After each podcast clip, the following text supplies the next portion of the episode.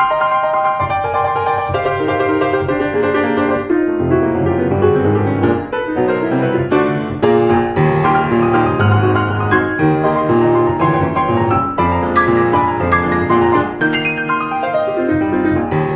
Γεια σας και καλώς ήρθατε στο Easy Greek Podcast, το podcast που σας μαθαίνει ελληνικά με καθημερινούς αυθεντικούς διαλόγους μεταξύ εμένα, του Δημήτρη και της... Μαριλένας, καλημέρα, καλησπέρα και από εμένα. Γεια σου Μαριλού. Γεια σου Δημήτρη μου. Τι χαμπάρια. Ωραίο. Άντε πάλι ξεκινάμε να μαθαίνουμε νέες εκφράσεις στους φίλους μας. Τι χαμπάρια. Χαμπάρι, τι ακριβώς σημαίνει ρε Δημήτρη; Το χαμπάρι, Ναι, τουρκικό κι αυτό. αλήθεια, από πού έρχεται η λέξη χαμπάρι; Περίμενε. Έλα. Έχ- έχουμε την, ε, Τον θείο Google να ρωτήσουμε. τον θείο Google. Α, ήθελα να μιλήσω λίγο γι' αυτό μετά. Λοιπόν, και πώς μπορεί σε πέντε χρόνια από τώρα να ψάχνουμε πράγματα στο ίντερνετ.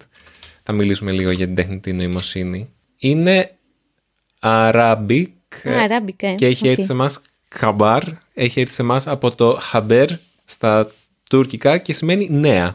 Α, ναι, τι νέα. Τι χαμπάρια, τι νέα. Ναι, το αλλά παίρνω χαμπάρι Ναι, είναι διαφορετικό. σημαίνει αντιλαμβάνομαι. Μμμ. Οπότε κάπως έχει μια λίγο διαφορετική έννοια εκεί, αλλά θα το ακούσετε τι χαμπάρια, μπορείς να ρωτήσεις κάποιον τι χαμπάρια, σημαίνει πώς πάει, τι γίνεται, τι νέα. Ωραία. Έτσι θα χαιρετώ τους Easy Greekers όταν τους συναντάω από κοντά. Θα τους λέω τι χαμπάρια Easy Greekers, να δω αν ακούνε το podcast. Δεν είναι ένα τεστ. Θα το βάλουμε, προετοιμάζουμε άλλο ένα επεισόδιο με τους Easy Turkish, Α, ναι. με κοινές λέξεις ή λέξεις που έχουμε εμείς από τα τουρκικά που έχουν αλλάξει σημασία περνώντας τα ελληνικά και το αντίθετο και αντιδάνεια και διάφορα τέτοια. Τώρα είμαστε στο στάδιο της ε, συγγραφής αυτού του επεισοδίου και νομίζω το χαμπάρια μπορεί να παίξει, να το βάλουμε. Ναι, είναι ωραίο. Ωραίο για εισαγωγή. Θα σας πω ένα, θα σας δώσω ένα μικρό preview, έτσι μια μικρή, ε, πώς να πω το preview, μια μικρή πρόγευση του, Ωραία. του, του επεισοδίου. Μμμ. μιλάγαμε με τον Εμίν από το Easy Turkish και είχα μια λίστα με λέξεις ε, ελληνικές που όμως έχουν τουρκική προέλευση και μία από αυτές ήταν το κελεπούρι. Μμμ. Και τον ρωτάω, τι σημαίνει κελεπούρι στα τουρκικά; Και μου λέει, kelepir ή τέλος πάντων πώς προφέρεται στα τουρκικά είναι κάτι το οποίο είναι σε πάρα πολύ καλή τιμή. Είναι η ευκαιρία, τιμή ευκαιρίας. Οκ. Και στα ελληνικά το χρησιμοποιούμε έτσι αυτό, αλλά επίσης μπορούμε να εννοούμε τον καλό άντρα ή την καλή γυναίκα για να... Είναι, είναι... Έπιασες κελεπούρι γυναίκα, δηλαδή έπιασες κελεπούρι είναι ο άντρας ή η γυναίκα που είναι καλό κομμάτι και δεν πρέπει να τον χάσεις γιατί δύσκολα βρίσκεις τόσο καλό άνθρωπο από άποψη εμφάνισης, χαρακτήρα, λεφτών, χρημάτων, δεν ξέρω. Δηλαδή έχει- είναι, είναι ευκαιρία. Οπότε μου φάνηκε αστείο το ότι, ε, ε, ότι υπάρχει σύνδεση του, του bargain της καλής ευκαιρίας με, ξέρω εγώ, έναν γαμπρό ή μία νύφη. Με την αποκατάσταση. Ναι, Οπότε και εσύ έπιασες και λεπούρι που παντρεύτηκες σε μένα, ε, Δημήτρη. φυσικά. Ναι, μπράβο, ευχαριστώ. Επειδή δεν μου έκανες κοπλιμάν στην αρχή, είπα να μου κάνεις λίγο πιο μετά. ναι. Ξεκίνησαμε από τα, από τα χαμπάρια. Ναι, και Ωραία. ήθελα να κάνω μία μικρή αναφορά στην τεχνητή νοημοσύνη, όπως είπαμε πριν. Δεν ξέρω ποιοι από εσάς ξέρετε το chat GPT. Αυτό είναι ένα πρόγραμμα τεχνητής νοημοσύνης όπου προσπαθεί να εξομοιώσει μία πραγματική συζήτηση με έναν άνθρωπο Αχ. και έχει πρόσβαση, είναι text-based, δηλαδή βασισμένη αυτή η συζήτηση σε κείμενο που κάνετε μαζί του. Δεν έχει βίντεο και τα λοιπά ακόμα. Και έχει πρόσβαση σε ολόκληρο το ίντερνετ έτσι όπως ήταν το ίντερνετ ας πούμε πριν από ένα-δύο χρόνια. Δηλαδή δεν είναι real time, δεν είναι αυτό που σημαίνει τώρα στο ίντερνετ, αλλά έχει πρόσβαση σε όλη τη γνώση. Τη, την συσσωρευμένη γνώση της ανθρωπότητας κατά κάποιο τρόπο. Και οπότε μπορείς να το ρωτήσεις ε, Chat GPT βοήθησε με, κάνε μου μια εύκολη σύντομη περίληψη της ε, κβαντομηχανικής. Ω. Και θα σου πει, ξέρω εγώ, το και το. Ή μπορείς να του πεις γράψε μου ένα ποίημα στο στυλ του τάδε ποιητή. Ή γράψε μου, ε, πάρε αυτό σαν εκκίνηση, σαν αφετηρία. Για παράδειγμα, πάρε αυτή την πρόταση ο Δημήτρης και η Μαριλένα του Easy Greek, κάθονται και πίνουν καφέ. και εκείνη τη στιγμή πέφτει ένας μετεωρίτης στο γήπεδο Καραϊσκάκη. Πάρε αυτή την πρόταση και γράψε μια ιστορία. Και θα σου γράψει μια ιστορία.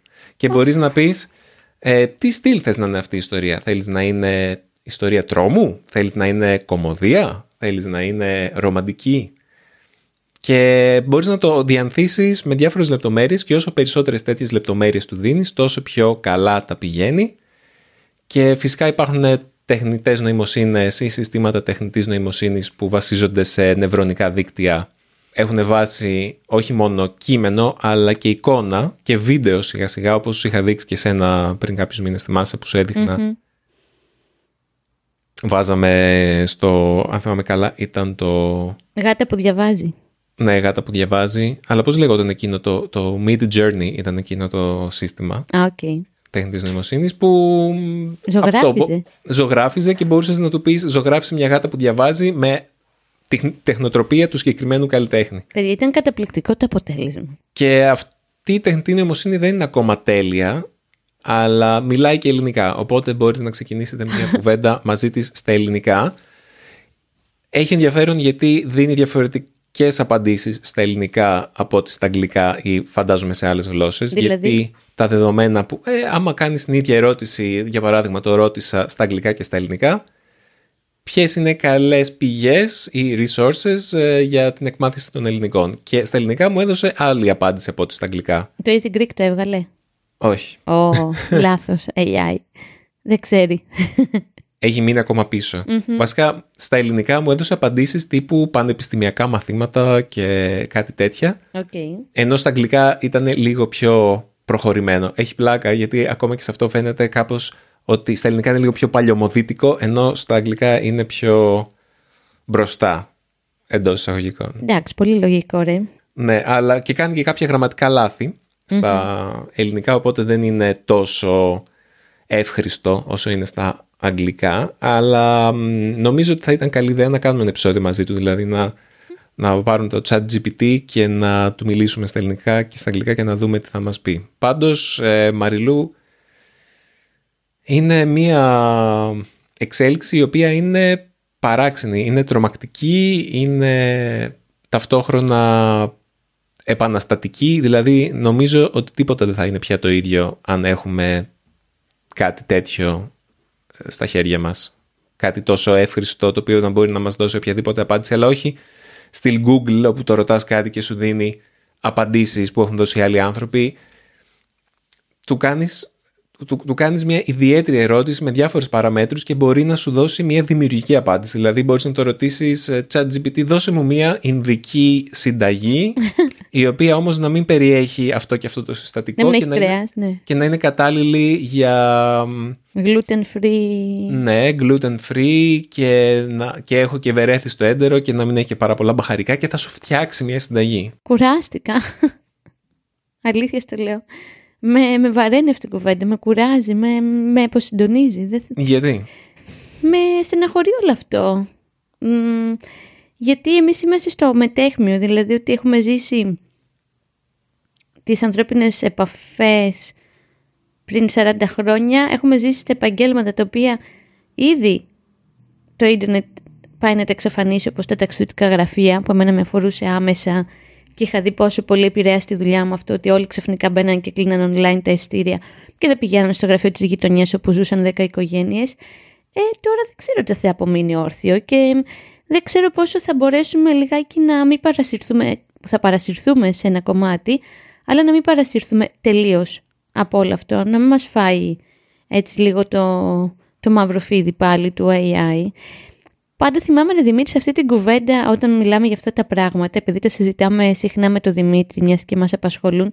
Εκείνη την ταινία λογικά θα την έχουμε ξαναναφέρει το Hair, που ναι. ερωτεύτηκε ουσιαστικά ε, τη φωνή του AI που ήταν ε, η Scarlett Johansson.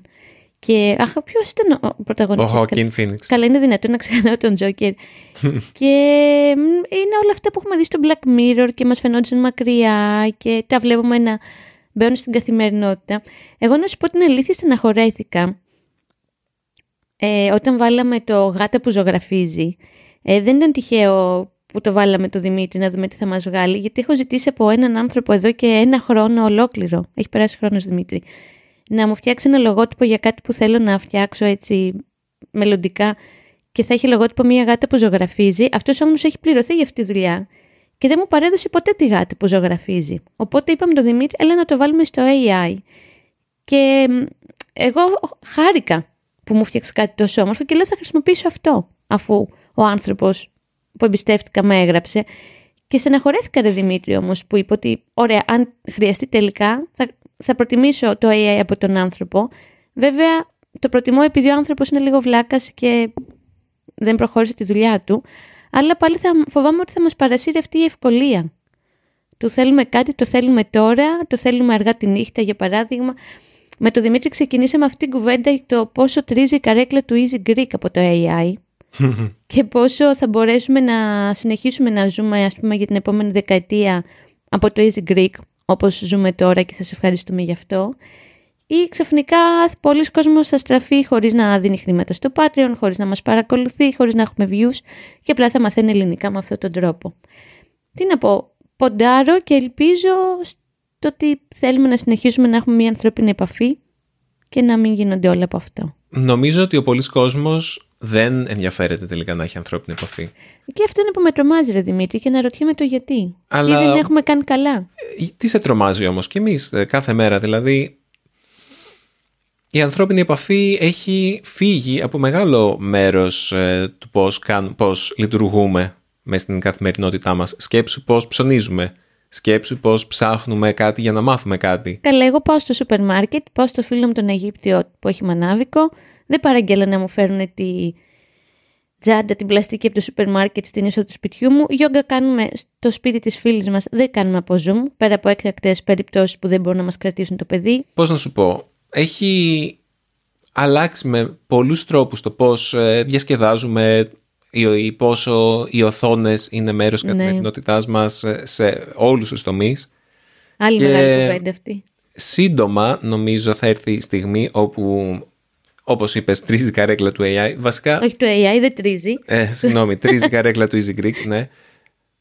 Ε, γενικά υπάρχουν κάποιοι τομείς στην, ε, κάποιοι, κάποιοι επαγγελματικοί τομείς οι οποίοι θα επηρεαστούν πολύ άμεσα από αυτό και ήδη επηρεάζονται, mm-hmm. όπως είναι οι μεταφραστές. Ναι, ρε γαμώτο. Δεν χρειάζεσαι, άμα έχεις μια αρκετά έξυπνη τεχνητή νοημοσύνη, η οποία μπορεί να κάνει το 99% των μεταφράσεων για σένα, ήδη γίνεται με αυτόν τον τρόπο. Υπάρχει η μετάφραση μηχανής την οποία χρησιμοποιούν οι μεταφραστές κατά κόρον mm. και υπάρχουν και τα συστήματα όπως το Google Translate που είναι το πιο γνωστό ή το DeepL το οποίο είναι ακόμα καλύτερο από το Google Translate το οποίο μπορεί να, να σου μεταφράσει σε πολύ καλό βαθμό ένα κείμενο ε, και το οποίο χρησιμοποιούμε στο Patreon για το podcast δηλαδή άμα μπείτε στο Patreon μας και βρείτε την απομαγνητοφώνηση για την εκπομπή που κάνουμε τώρα. Μπορείτε να ζητήσετε να μεταφραστεί κάθε παράγραφος με το DeepL και συνήθως τα αποτελέσματα δεν είναι τόσο άσχημα.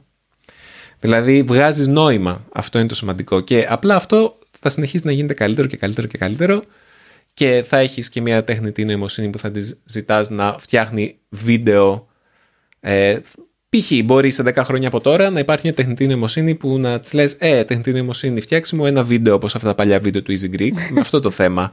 Με θέμα ε, παραγγέλνω κάτι από το σούπερ μάρκετ και μου έρχεται στην πόρτα μου. Αλλά υπάρχει ένα πρόβλημα. Για φτιάξει μου ένα βίντεο τέτοιο για να μάθω ελληνικά και λεξιλόγιο σε σχέση με τα ψώνια. Και η AI θα στο φτιάξει.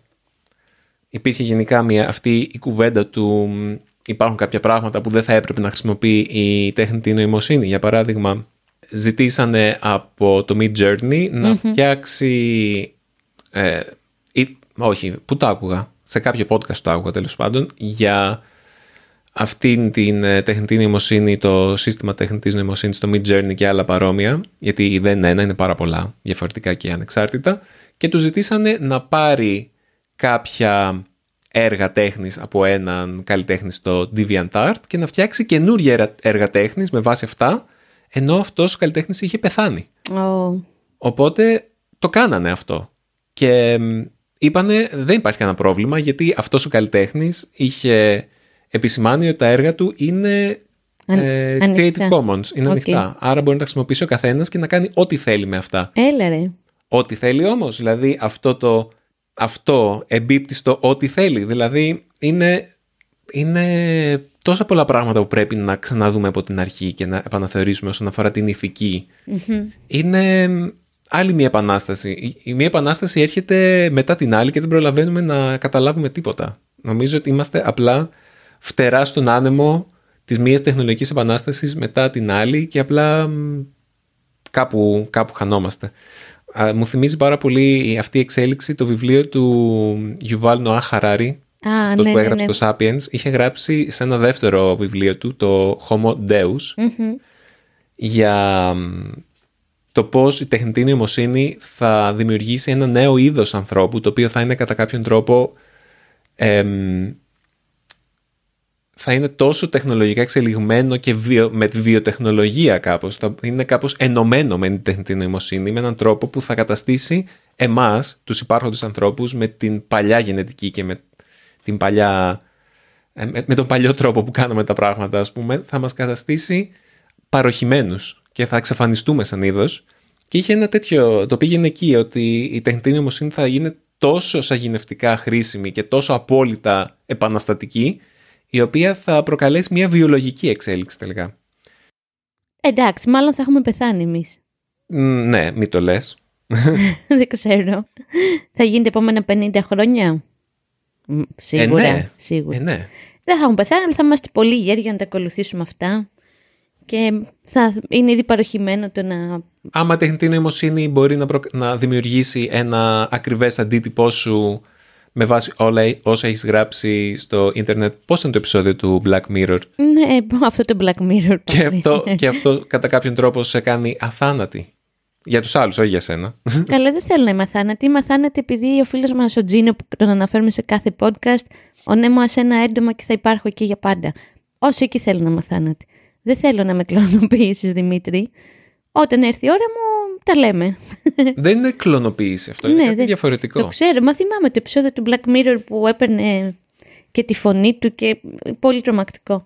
Δημήτρη, πάνω σε αυτό που λες τώρα, ότι αν κάποιος φύγει από τη ζωή και πώς μπορούν να τον κρατήσουν μέσω AI, είχε ένα αφιέρωμα στο κάπα της Καθημερινής, που για όσους δεν ξέρουν είναι ένα πολύ ωραίο περιοδικό που βγαίνει με την Κυριακάτικη Καθημερινή, την οποία αγοράζει ο μπαμπάς μου χρόνια τώρα, κάθε Κυριακή διαβάζουμε αυτή την εφημερίδα. Και αχ, είχε στον τίτλο πάνω πάνω, στο εξώφυλλο, πώς η τεχ- με- μέσω τεχνητής νοημοσύνης, με το να τη χρησιμοποιείς βασικά, μπορείς να μιλήσεις με τους ανθρώπους που έχουν φύγει από τη ζωή. Μμ. Μμμ. Τα νέα σου. Πού είναι αυτό, το έχεις, θέλω να το διαβάσω. το, και εγώ θέλω να το διαβάσω. Περιμένω να το διαβάσει πρώτα εκείνος και μετά θα κατέβει σπίτι μας. Είναι η ιεραρχία. Το διαβάζει ο μπαμπάς και μετά αλλάζει σπίτι και το διαβάζουμε εμείς. Μμ. Και αναρωτιόμουν, ποιος θα το κάνει αυτό, ποιος θα έχει τη δύναμη και τα κότσια; Εγώ δεν θα μπορούσα να το χρησιμοποιήσω, για παράδειγμα, να μιλήσω με τους παππούδες μου, με την αδελφή μου. Ε, ό,τι έγινε, έγινε, έχει κλείσει ο κύκλος αυτός, ότι μου φαίνεται τρομακτικό. Αν και σίγουρα θα υπάρχει πάρα πολλοί κόσμος. Και να ρωτιέμαι και πώς θα γίνει, θα τους δίνεις τη φωνή τους που την έχεις γράψει, ξέρω εγώ, σε κάποιο βίντεο και θα λένε κάποιες λέξεις και μετά; Θα κάνει Ναι. αυτό, θα κόβει και θα ράβει και θα σου κάνει κουβέντα.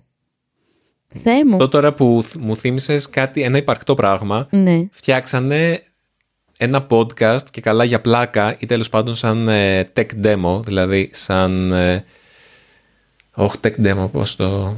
Σαν... Ούτε εγώ ξέρω τι είναι το tech demo. tech demo ε, είναι μία μ, επίδειξη. Ωραία, το Οκ. θυμήθηκα χωρίς να το γράψω. λοιπόν, ε, είναι, tech demo είναι η επίδειξη μιας τεχνολογίας, μιας καινούργιας τεχνολογίας. Οκ. Όταν έχεις μια καινούργια τεχνολογία και κάνεις μια, ένα tech demo, Μμμ. ουσιαστικά φτιάχνεις κάτι απλά για να παρουσιάσεις το πώς λειτουργεί η τεχνολογία. Ωραία. Έχεις ένα ρομποτάκι ας πούμε και το, μα- και το μαθαίνεις να χορεύει για να δείξεις ότι αυτό το ρομποτάκι μπορεί και να χορέψει. Αυτό δεν σημαίνει ότι θα χορεύει όντως, αλλά μπορεί να το κάνει. Αυτό είναι ένα tech demo. Και αυτοί κάνανε ένα tech demo κάπως και είχαν τον γνωστό podcaster τον Joe Rogan που έχουμε Α, αναφέρει ναι, και ναι, άλλες ναι. φορές Πάμε πολλές φορές. και είχε τον ε, Steve Jobs Μμμ. όπου έχει πεθάνει όπως μάλλον ξέρετε εδώ και πολλά χρόνια Έλα ρε. και είχαν πάρει ε, τη φωνή του Τζο Ρόγκαν και είχαν πάρει και τον Steve Jobs Μμμ, και το κείμενο γράφτηκε από την τεχνητή νοημοσύνη. Προφανώς. Οι φωνές, γράφτηκε, ε, οι φωνές αναπαράχθηκαν από την τεχνητή νοημοσύνη Και κάνανε συνέντευξη, ε. και ήταν σχεδόν πιστικό. Δηλαδή, άμα δεν ήξερα ότι, άμα απλά το άκουγα κάπου και δεν πρόσεχα, ο Τζο Ρόγκαν, εντάξει, εγώ ήταν ακριβώς σαν τον Τζο Ρόγκαν, επειδή υπάρχουν πραγματικά εκατοντάδες, Μμμ.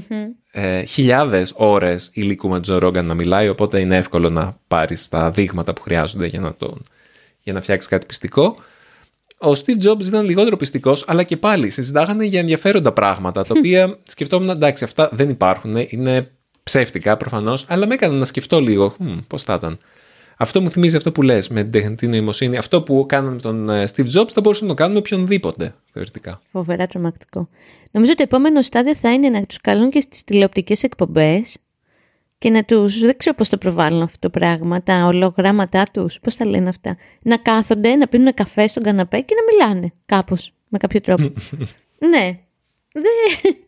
Πού θα πάω, θα ζήσω σε κάνα βουνό, να είμαι μακριά από όλα αυτά. Δεν μου αρέσουν αυτά που συζητάμε. Μου θυμίζει λίγο και αυτόν τον συγγραφέα, τον Ιαπωνέζο, που, σ- που έχουμε δει και ταινίες τον Ιζιγκούρο. Καζουόι σίγουρα. Ναι. Και αυτός έτσι αναφέρει διάφορα περίεργα πράγματα. Πιο πολύ βέβαια αυτός πηγαίνει για κλωνοποιήσεις και τέτοια παρά για AI. Αλλά μου, Ε, μου ήρθε μια το- αίσθηση Ισιγκούρο στην κουβέντα μας. Μην το λες, το βιβλίο που διάβασα το Klara and the Sun, Α, το διάβασες τελικά, ε; ε, έχω διαβάσει τρία τέταρτα. Το, το τέλος μου φάνηκε λίγο βαρετό και δεν το τελείωσα, αλλά πρέπει. Οκ, Ε, οι πρωταγωνιστές είναι ρομπότ, είναι AI. οκ. εντάξει. Οπότε δεν, δεν, είναι, δεν είναι εκτός του πεδίου ενδιαφερόντος του. Εσύ που έχει διαβάσει επιστημονική φαντασία, είσαι πιο προετοιμασμένος. Τίποτα δεν μπορεί να σε προετοιμάσει, Μαριλό, γι' Είσαι, αυτό. δεν σου είπα ότι θα είσαι προετοιμασμένος, είπα ότι θα είσαι πιο Είναι- προετοιμασμένος. Ένα κλικ. Είναι σαν να λες ότι επειδή έχω διαβάσει για νεράιδες, ξωτικά και μαγεία, ότι άμα δω κάποιον να πετάει, ότι θα είμαι πιο προετοιμασμένος. Τι λέμε Δεν τώρα; θα είσαι, δεν θα είσαι. Όχι, ε. Όχι. Οκ. Ναι, και είναι και η φάση αυτό που λέμε κατά καιρούς με τον Δημήτρη ότι έχουμε και ένα παιδί και τι θα δει αυτό το παιδί πραγματικά. Να είναι καλά και να μεγαλώσει και να γεράσει και να τα ζήσει αυτά, αλλά πρέπει να κάνουμε λίγο δουλειά. Να του πούμε ότι ξέρεις, παιδί μου, τα πράγματα δεν είναι ακριβώς έτσι. Υπήρχαν και άλλες συνθήκες όταν ήσουν πολύ μικρός. Πιο ανθρώπινες. Το ζητούμενο τώρα είναι να δούμε πώς μπορούμε να εκμεταλλευτούμε αυτή την τεχνολογία έτσι ώστε όταν έρθει για να μείνει, γιατί θα έρθει για να μείνει, να είμαστε από αυτούς που θα ξέρουν πώς να τη διαχειριστούν και να μην μας πιάσει εξαπίνης τελείως. Και τώρα είναι μια καλή φάση για να το κάνουμε αυτό. Δηλαδή, πρέπει να αντιμετωπίσουμε αυτή την τεχνολογία όχι τεχνοφοβικά, αλλά να την κατανοήσουμε, να καταλάβουμε τους περιορισμούς της, να καταλάβουμε τι μπορεί να κάνει και τι δεν μπορεί να κάνει. Δεν είναι μαγικός παντογνώστης. Δεν μπορείς να... Ε, ναι, φωτεινός μαγικός παντογνώστης. Δεν ε, θα του πούμε ε, AI, πες μου, τι να κάνω με αυτή την κόμενα, για παράδειγμα. Έλα, χολ. ε, γιατί, Γύρωσες στην κουβέντα. γιατί; θα σου δώσω συμβουλή το AI. θα σου δώσει συμβουλή, αλλά αυτή η συμβουλή δεν σημαίνει ότι θα είναι σωστή. Δηλαδή, Όλο αυτό. έχει και, έχει και το πρόβλημα το chat GPT ότι δίνει απαντήσεις με πολύ μεγάλη αυτοπεποίθηση για πράγματα που μπορεί να είναι λάθος. Ξέρεις τι θα πάω να το ρωτήσω Δημήτρη, ε; GTPT, πώς το λένε αυτό, τι να μαγειρέψω σήμερα; Κάθε πρωί, παιδιά, βαριέμαι να μαγειρέψω, βαριέμαι να σκεφτώ. Θα τον ρωτάω κάθε πρωί, Δημήτρη. Με τι κριτήρια θα μου απαντάει όμως; Δεν πρέπει να ξέρει κάτι για εμένα. Ναι, θα, θα, σε, Μην μου πει μαγείρεψε αρνί, στη σούβλισε ένα αρνί. θα σε ρωτήσει τι, τι έχεις όρεξη να φας, θα σε ρωτήσει Οκ. ή έχεις κάποιο, κάποιο περιορισμό, κάποια τροφική δυσανεξία Ναι. ή ανεπάρκεια, κάτι τέτοιο. Οκ. Κατάλαβες, βρήκαμε ένα παιχνίδι τώρα που θα ρωτάω κάθε πρωί τι θα φάω. Θα σας πω τα αποτελέσματα την επόμενη εβδομάδα, παιδιά. Με ποιον ακριβώς τρόπο πάντως μπορούμε να το τιθασεύσουμε και να το χαλιναγωγήσουμε και να το κάνουμε; Γιατί πάρα πολλοί κόσμος μπείτε στο YouTube και είναι άπειρα τα βίντεο εμένα μου πετάγονται. Πώς να γίνετε πιο παραγωγικοί με το chat GPT. Πώς να λύσετε τα χέρια σας με το chat GPT. Πώς να μάθετε γλώσσες με το chat GPT. Ναι, υπάρχει ήδη αυτό. Οκ. Υπάρχουν πολλοί που λένε ήδη, όπως είπαμε και εμείς, ότι είναι ένα πάρα πολύ χρήσιμο εργαλείο εκμάθησης γλωσσών, γιατί πραγματικά μπορείς να μιλάς, είναι σαν να μιλάς με έναν άνθρωπο και άμα μπορεί να μιλάει καλά τη γλώσσα που θες, να μάθεις, ε, απλά συνομιλείς με, ένα- με μια AI που σου- μπορεί να το ζητήσει και να σε διορθώσει ίσως. Δεν ξέρω αν το κάνει αυτό ακόμα, αλλά κάποια στιγμή. Απλά Τέλος να πάντων, ξέρετε δεν ε, μπορείτε να βγείτε για κρασί μαζί όπως κάνετε μαζί μας. Αυτό που θέλω να πω είναι, ας μπούμε σε μια διαφήμιση τώρα. Α,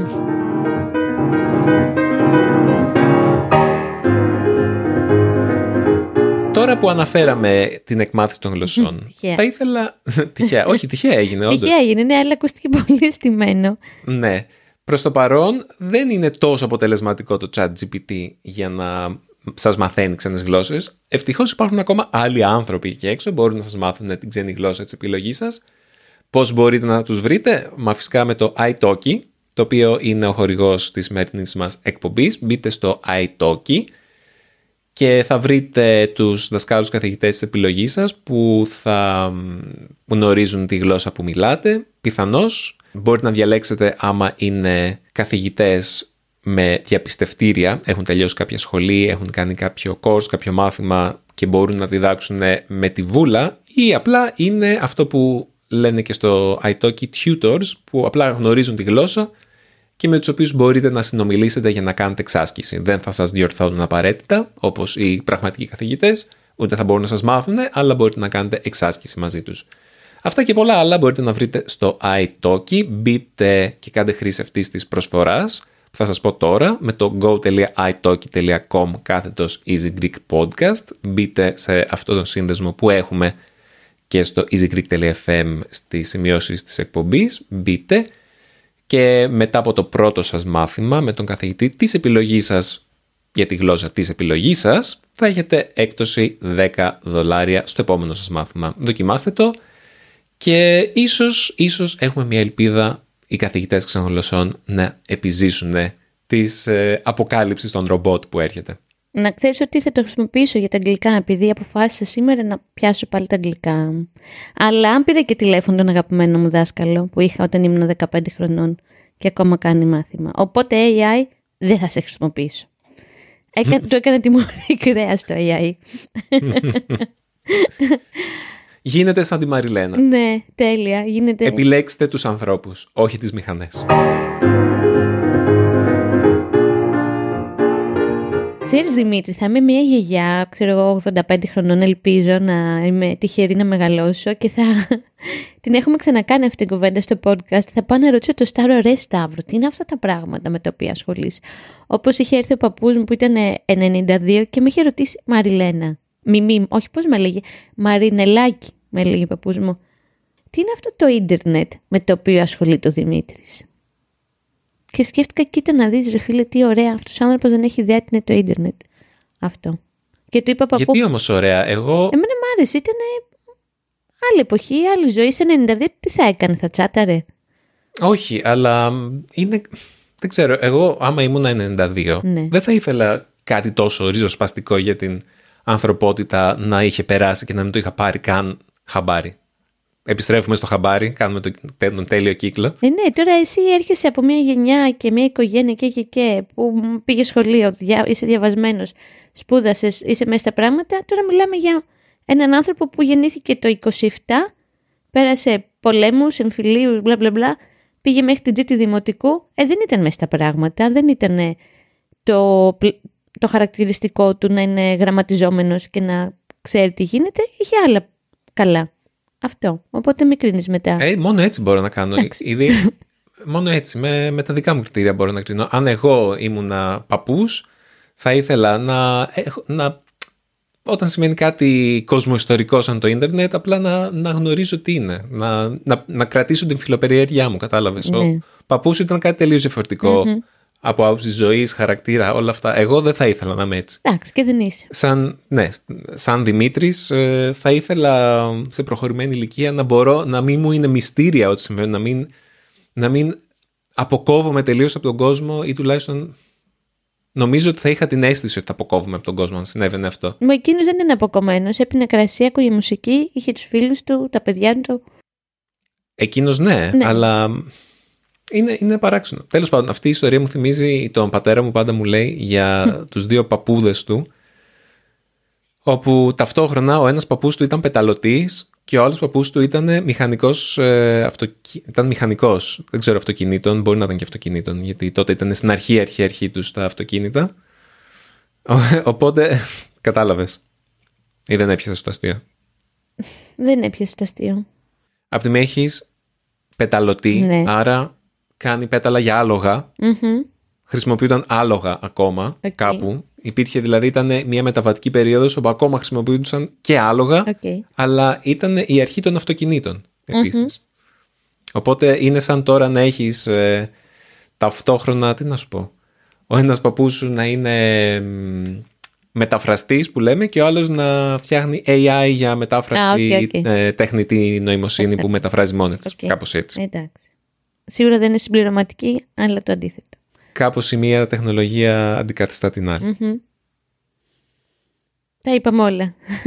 Ναι, ε, θα μπορούσαμε να μιλάμε πολύ ώρα γι' αυτό, όπως πάντα το λέμε αυτό. Ε, δεν, δεν είπαμε καθόλου, δεν τα είπαμε καθόλου όλα. Δηλαδή αυτό το θέμα είναι- είναι ανεξάντλητο και μ, θα έχει ενδιαφέρον να μάθουμε εσείς τι πιστεύετε για όλα αυτά. Αφήστε μας ένα σχόλιο στο easygreek.fm Ωραία. ή στείλτε μας ένα email στο podcast παπάκι easypavlagreek.org για να ξεκινήσουμε ένα διάλογο και να δούμε είναι μια ειλικρινής απορία δική μου, φαντάζομαι και δική σου Μαριλού, πώς μπορούμε να μ, φτιάξουμε ένα σύστημα εκμάθησης γλωσσών, τέλος πάντων, το οποίο να προσφέρει κάτι που δεν μπορεί να προσφέρει η μηχανή. Αυτή, αυτό θα είναι μια ριζική ερώτηση από εδώ και στο εξής και νομίζω χρειαζόμαστε πολλούς ανθρώπους για να δώσουμε αυτή την απάντηση.